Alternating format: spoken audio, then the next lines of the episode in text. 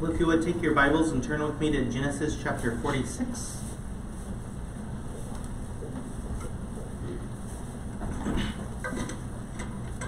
Genesis 46.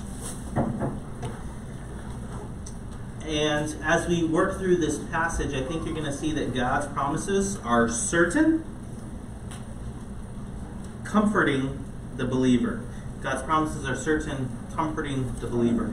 And so, um, as Jacob is getting ready to do something that is challenging, that is difficult, God's going to come to him and he's going to assure him that he is present, that he will continue to care for him, that he will fulfill some promises to Jacob as Jacob journeys into Egypt. And as a result, Jacob need not fear. And so God is seen as faithful, and because God is faithful, Jacob does not need to fear the future. The future is certain, it is in God's control, it is under God's sovereign plan, and because of that, Jacob is instructed do not fear.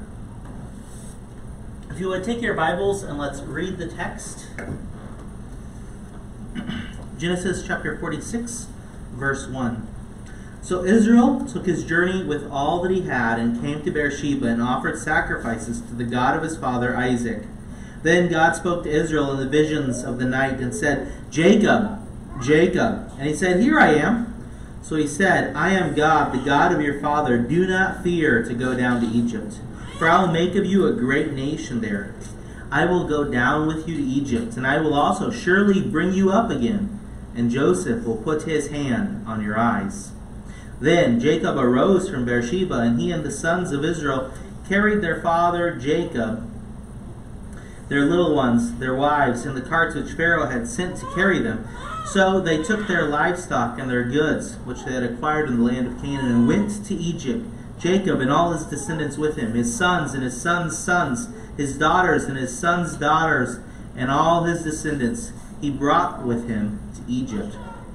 Now these were the names of the children of Israel Jacob and his sons who went to Egypt. Reuben was Jacob's firstborn. The sons of Reuben were Hanoch, Pallu, Hezron, and Carmi. The sons of Simeon were Shaul, the son of a Canaanite woman. The sons of Levi were Gershon, Kohath, and Merari. The sons of Judah were Ur, Onan, Shelah, Perez, Zerah. But Ur and Onan died in the land of Canaan. The sons of Perez were Hezron and Hamul. The sons of Issachar were Tula, Puvah, Job, and Shimron. The sons of Zebulun were Sered, Elon, and Jahleel. These were the sons of Leah, whom she bore to Jacob in Padan Aram, with his daughter Dinah. All the persons and his, his sons and his daughters were thirty-three. The sons of Gad were Ziphion, Haggai, Shuni, Ezbon, Eri, Arodi, and Areli. The sons of Asher were Jimnah, Ishuah, Isui, Beriah, and Sirah, their sister, and the sons of Beriah were Heber and Malchiel. These were the sons of Zilpah, whom Laban gave to Leah his daughter. And these she bore to Jacob, sixteen persons. The sons of Rachel, Jacob's wife, were Joseph and Benjamin. And to Joseph in the land of Egypt were born Manasseh and Ephraim from Asenath, and daughter of Poti-Pherah, priest of On, bore to him.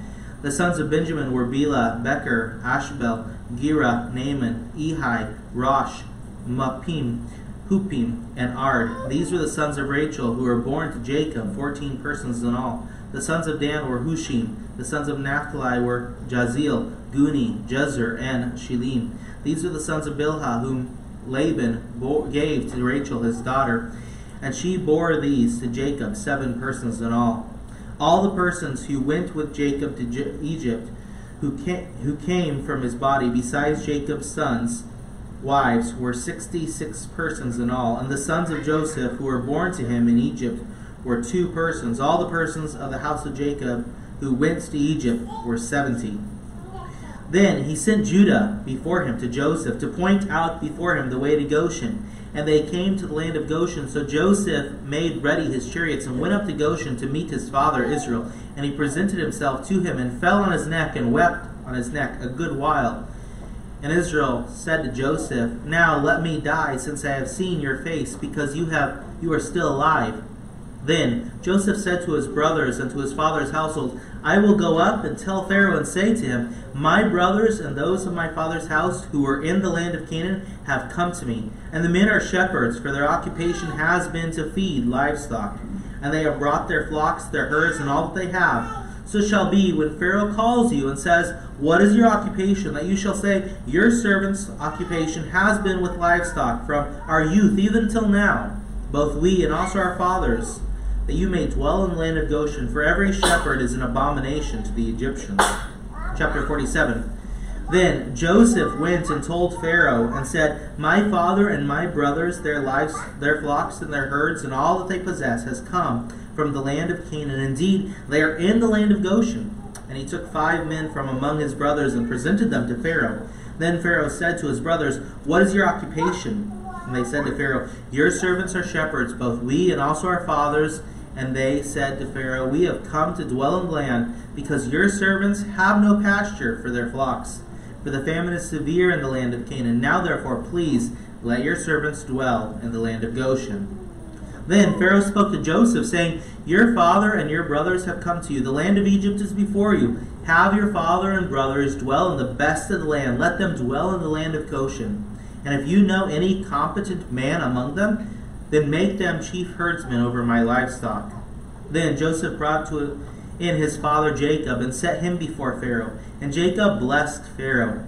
Pharaoh said to Jacob, How old are you? And Jacob said to Pharaoh, The days of the years of my pilgrimage are 130 years. Few and evil have been the days of the years of my life, and they have not attained to the days of the years of the life of my father and the days of their pilgrimages. So Jacob blessed Pharaoh and went out from before Pharaoh. And Joseph situated his father and his brothers and gave them a possession of the land of Egypt and the best of the land in the land of Ramses, as Pharaoh had commanded. Then Joseph provided his father, his brother, and all his household with bread according to the number in their families. Now there was no bread in all the land, for the famine was very severe, so that the land of Egypt was the and the land of Canaan languished because of the famine. And Joseph gathered up all the money that was found in the land of Egypt and in the land of Canaan for the grain which they brought, and Joseph brought the money into the Pharaoh's house. So the money failed in the land of Egypt and in the land of Canaan. All the Egyptians came to Joseph and said, Give us bread, for why should we die in your presence? For the money has failed. Then Joseph said, Give your livestock, and I will give you bread for your livestock if the money is gone. So they brought their livestock to Joseph. And Joseph gave them bread in exchange for the horses, the flocks, the cattle of the herds, and for the donkeys. Thus he fed them with bread in exchange for all their livestock that year. When that year had ended, they came to him the next year and said to him, We will not hide from my Lord that our money is gone. My Lord also has our herds of livestock. There is nothing left in the sight of my Lord but our bodies and our lands. Why should we die before your eyes, both we and our land? Buy us and our land for bread, and we and our land will be servants of Pharaoh. Give us seed, that we may live and not die, that the land may not be desolate. Then Joseph bought all the land of Egypt for Pharaoh. For every man of the Egyptians sold his field, because the famine was severe upon them. So the land became Pharaoh's, and as for the people, he moved them into the cities, from one end of the borders of Egypt to the other. Only the land of the priests he did not buy, for the priests had rotations allotted to them, or rations allotted to them by Pharaoh, which they ate, and, and they ate their rations which Pharaoh had given them. Therefore they did not sell their lands. Then Joseph said to the people, Indeed, I have bought you and your land this day for Pharaoh. Look, here is seed for you, and you shall sow the land, and it shall come to pass in the harvest that you shall give one fifth to Pharaoh. Four fifths shall be your own, as seed for the field, and for your food, for those of your households, and as food for your little ones. So they said, You have saved our lives. Let us find favor in the sight of my Lord, and we will be Pharaoh's servants. And Joseph made it a law over the land of Egypt to this day that Pharaoh should have one fifth, except for the land of the priests only which they did which did not become Pharaoh's. So Israel dwelt in the land of Egypt and the country of Goshen, and they had possessions there and grew and multiplied exceedingly. And Jacob lived in the land of Egypt seventeen years, so the length of Jacob's life was one hundred and forty seven years. When the time drew near that Israel must die, he called his son Joseph and said to him, Now if I have found favor in your sight, please put your hand under my thigh and deal kindly and truly with me. Please do not bury me in Egypt, but let me lie with my fathers. You shall carry me out of Egypt and bury me in your their burial place. And he said, I will do this as you have said. Then he said, Swear to me. And he swore to him. So Israel bowed himself on the head of the bed.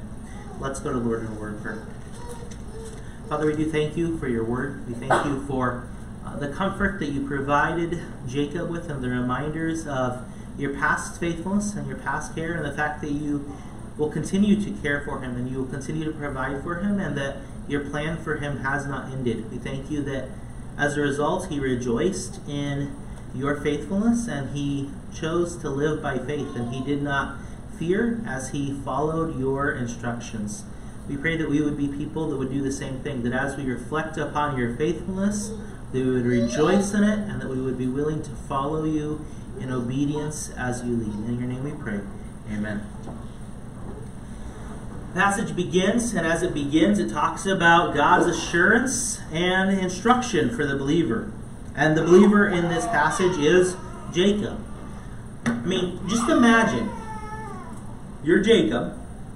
You have thought for the past many, many years your son is dead. And then sometimes Dale makes comments and I don't really know what he says, and it makes me like lose my train. Yeah, he's gonna sit in the back now. All right. um, so he, he's he's he's um, his son has been you know told to him that your son's alive and you're supposed to go down and see your son. And as he's getting ready to go down and see his son, it appears as if he's in some way anxious at the end of chapter 45, you look at that and it's like, he's excited about this whole idea. He's like, I'm going to get up and I'm going to go down and I'm going to see my son before I die. And as he begins to make this journey, he gets the edge of the Canaanite territory that God has promised to Abraham, that God has promised to Isaac, and that God has promised to him. This is going to be your land. This is where your destiny lies. This is God's plan for you, this land. And it's almost like he gets to the edge of that land and he's like, Am I really supposed to leave this land? This is this is what God has promised. This is God's plan. This has been God's plan for hundreds of years now. It was God's plan that He revealed to Abraham, and Abraham left his home to pursue this plan. And Isaac pursued this plan. And I've pursued this plan. And am I really doing the right thing? And as he gets to this area, look at verse 1 of chapter 46. So Israel took his journey with all that he had and came to Beersheba, and he offers sacrifices to the God of his father Isaac. Why? He's worshiping, he's rejoicing in who his God is. It's not sacrifices because of some sin he's committed, it's worship. He's worshiping God. And as he worships God, God spoke to him in the vision of the night and says to him, Jacob, Jacob. And he says, Here I am. And God comes and assures his servant that he will continue to care for him. He will continue to be faithful. He will continue to be his God. He will continue to graciously guide his servant and instruct his servant. And so he said, I am the God of your father. Do not fear to go down to Egypt, for I will make of you a great nation there. I will go down with you to Egypt, and I will also surely bring you up again, and Joseph will put his hand on your eyes. So God's reminding his servant of his past faithfulness, and he's promising to remain faithful. He says, He is the same God. I am the same God that you have served. I'm the same God who's promised you this land. That hasn't changed. My plan has not changed. I am faithful. I am true to my word. And he promises him that he's going to accompany him as he goes down to Egypt. And he also promises that he will return him to the land of Canaan. What happens here is a reminder of God's past faithfulness and a promise that God will continue to be faithful. That God's character, God's person, has not changed. God is going to remain the same. He is consistent. And then what happens in the next section, I think it just goes to point out and to illustrate the fact that Jacob has already experienced God's goodness. The next many verses describe the goodness that Jacob has experienced. Not many of us expect we're going to have 70 descendants after, you know, the second generation, right?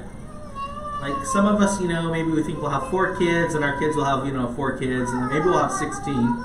Very few of us think that we're going to have 12 kids and each one of those kids are going to have five kids and we're going to have 60, much less that we're going to have 70, right? There might be a few exceptions, but most of us don't think that two generations down from us, there's going to be 70 people.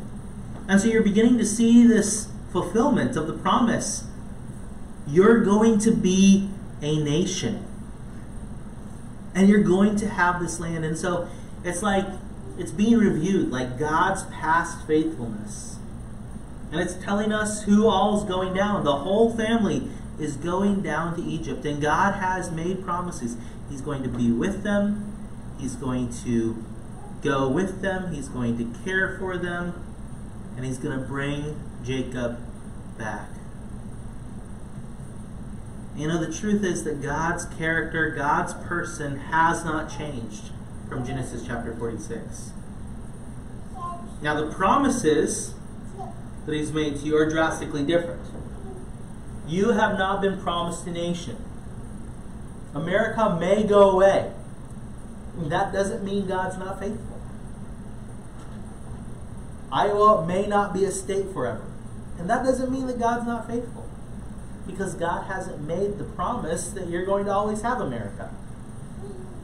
God made the promise that He's going to be with Israel and He's going to bless Israel.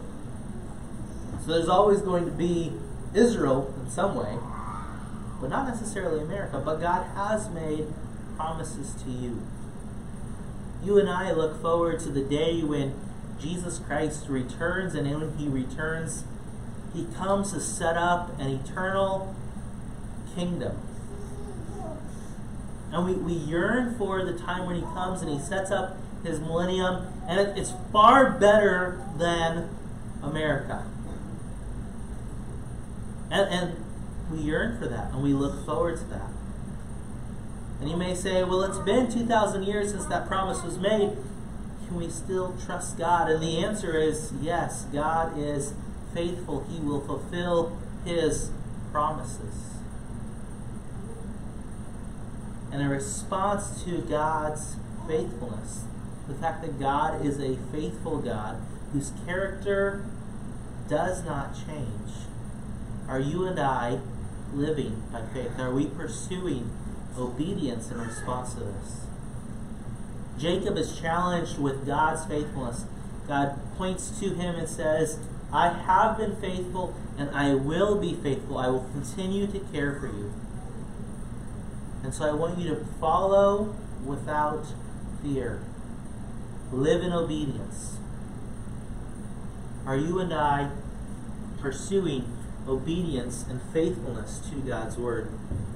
The text continues to move on, and as the text moves on, I think it's really demonstrating that God fulfills the promises that He has made to Jacob. So if you go back to the very beginning of Genesis chapter 46, God tells Jacob, I am the God of your fathers.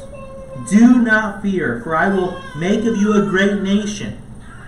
And that's being pointed to by the fact that there are 70 descendants of him going down into the land. And they are going to continue to multiply and prosper as they enter into the land. I will go with you and I will bring you back. Right?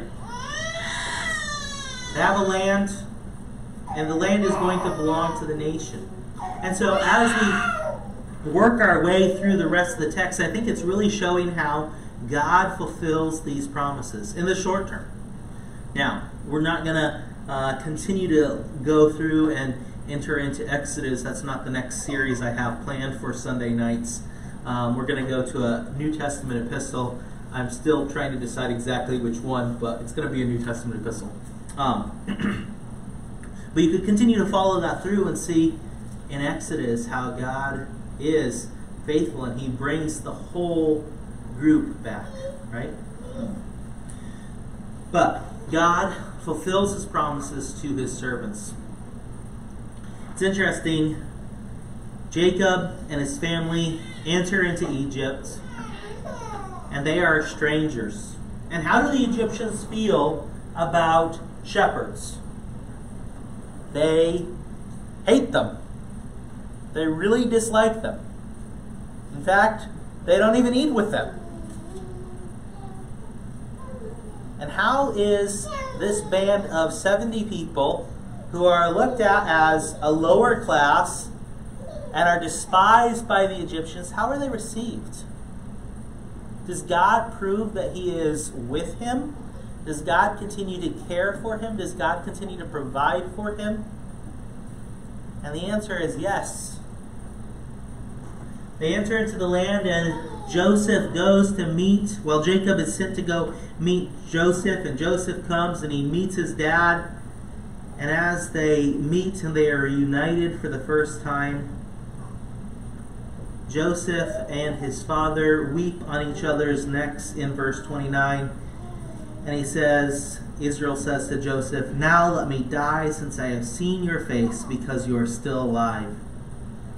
And Joseph goes on from there and he says, I'm going to go and ensure that you are cared for, that you are provided for physically by Pharaoh. And so he, he tells his brothers, This is how these people think of you. This is what I'm going to do. And when you stand before Pharaoh, this is what you're supposed to say. And so Joseph goes to Pharaoh and he tells him, My father and my brothers and their flocks and their herds and all that they possess have come from the land of Canaan. Indeed, they are in the land of Goshen. And he took five of his brothers and he brought them in and they asked, he asked them, What is your occupation? And they're like, We're shepherds, and that's what we've done for a long time. We're pretty experienced in this. We've got the basics. We know how not to kill sheep, right? Now we know how to kill sheep too, but you know, primarily we know how to make sure that they grow and they're nurtured and cared for. and Joseph, Pharaoh hears this, and they ask him to live in the land of Goshen. And Pharaoh begins to talk to Joseph. He's probably talking in Egyptian so that uh, the brothers don't know what exactly is going on. And he tells them, let them live in the land of Goshen. And if you have competent men among them, put them in a royal position. God provides for their physical care through the land of Goshen. They are given the best of the land. And God provides for them by allowing them to have appointments into their royal family's service. And as you continue to work through and you look at the wealth that Israel builds as they live in Egypt compared to everybody else in the nation, you look at that and you have to say, God has cared for them. Because at the end of this, uh, he's going to pretty soon move into the economic ramifications for the average Egyptian. And the, the economic implications for the average Egyptian are not the kind of taxes that you and I want with the next presidential cycle, right? We don't want to have to spend all our money the next year to buy food, the following money give up our dogs and cats, and the following year give up our houses. That's not our idea of uh, prospering. That's not really anybody's idea of really prospering. And that's what's going to happen to them. You can look at all those data and all these information that is given. It starts off in verse 13, and in verse 13 and through verse uh, 15, what's happening is the people come to Joseph and they're like, We don't have any food. Remember, they're, they're in the third year at least of the famine by chapter 47, verse 13, and they come and they're like, We don't have any food. And he's like, Well, give me your money. So they give all their money, and their money fails. What does that mean? They run out of money. There's no more money to buy food. The next year they come back in verse 16, or verse 15, they come back, and the money has failed, and Joseph says, Well, if the money is all gone, and, this isn't Joseph being mean, okay?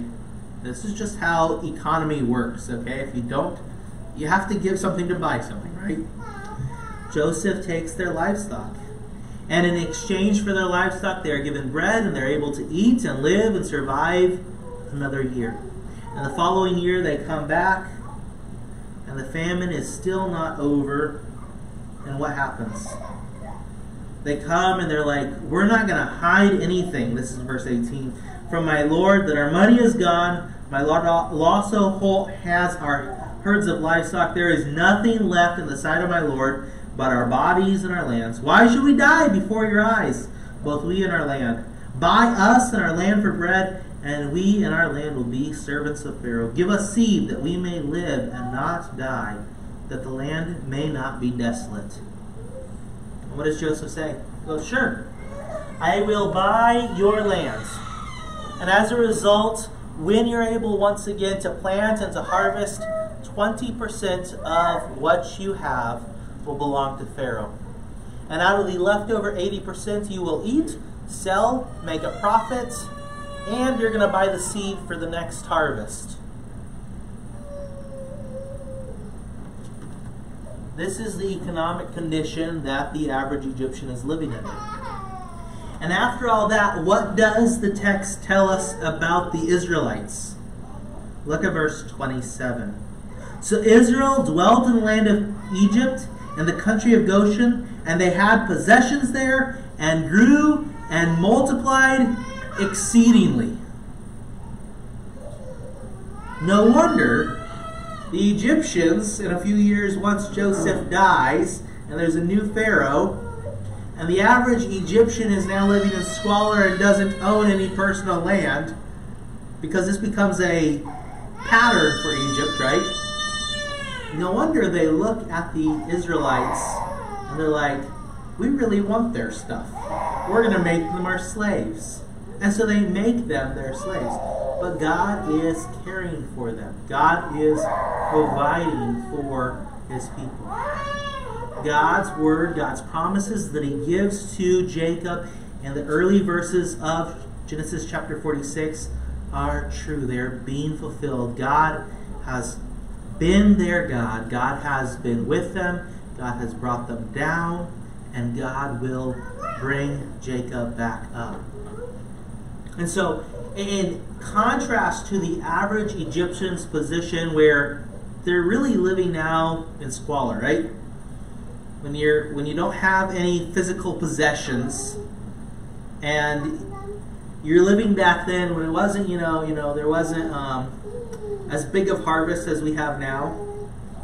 the economic condition of the average Egyptian is bad. It's not great, but in contrast, God is providing for, God is caring for Israel. Now, the text earlier has told us that what is Joseph doing?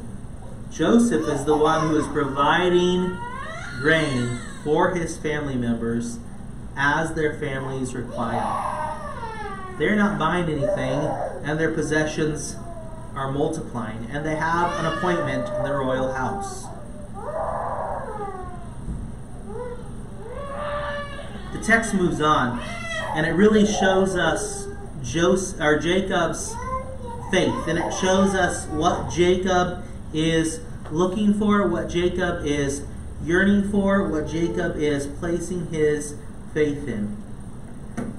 God is with him. God is caring for them. Their possessions are multiplying. Jacob has lived another 17 years. He is now 147 years. And he begins to realize that it is, it is approaching the time when I am going to die. I'm not going to live forever. And so he calls his son Joseph. And he says to him, Now if I have found favor in your sight, please put your hand under my thigh and deal kindly and truly with me. Please do not bury me in Egypt, but let me lie with my fathers. You shall carry me out of Egypt and bury me in their burial place.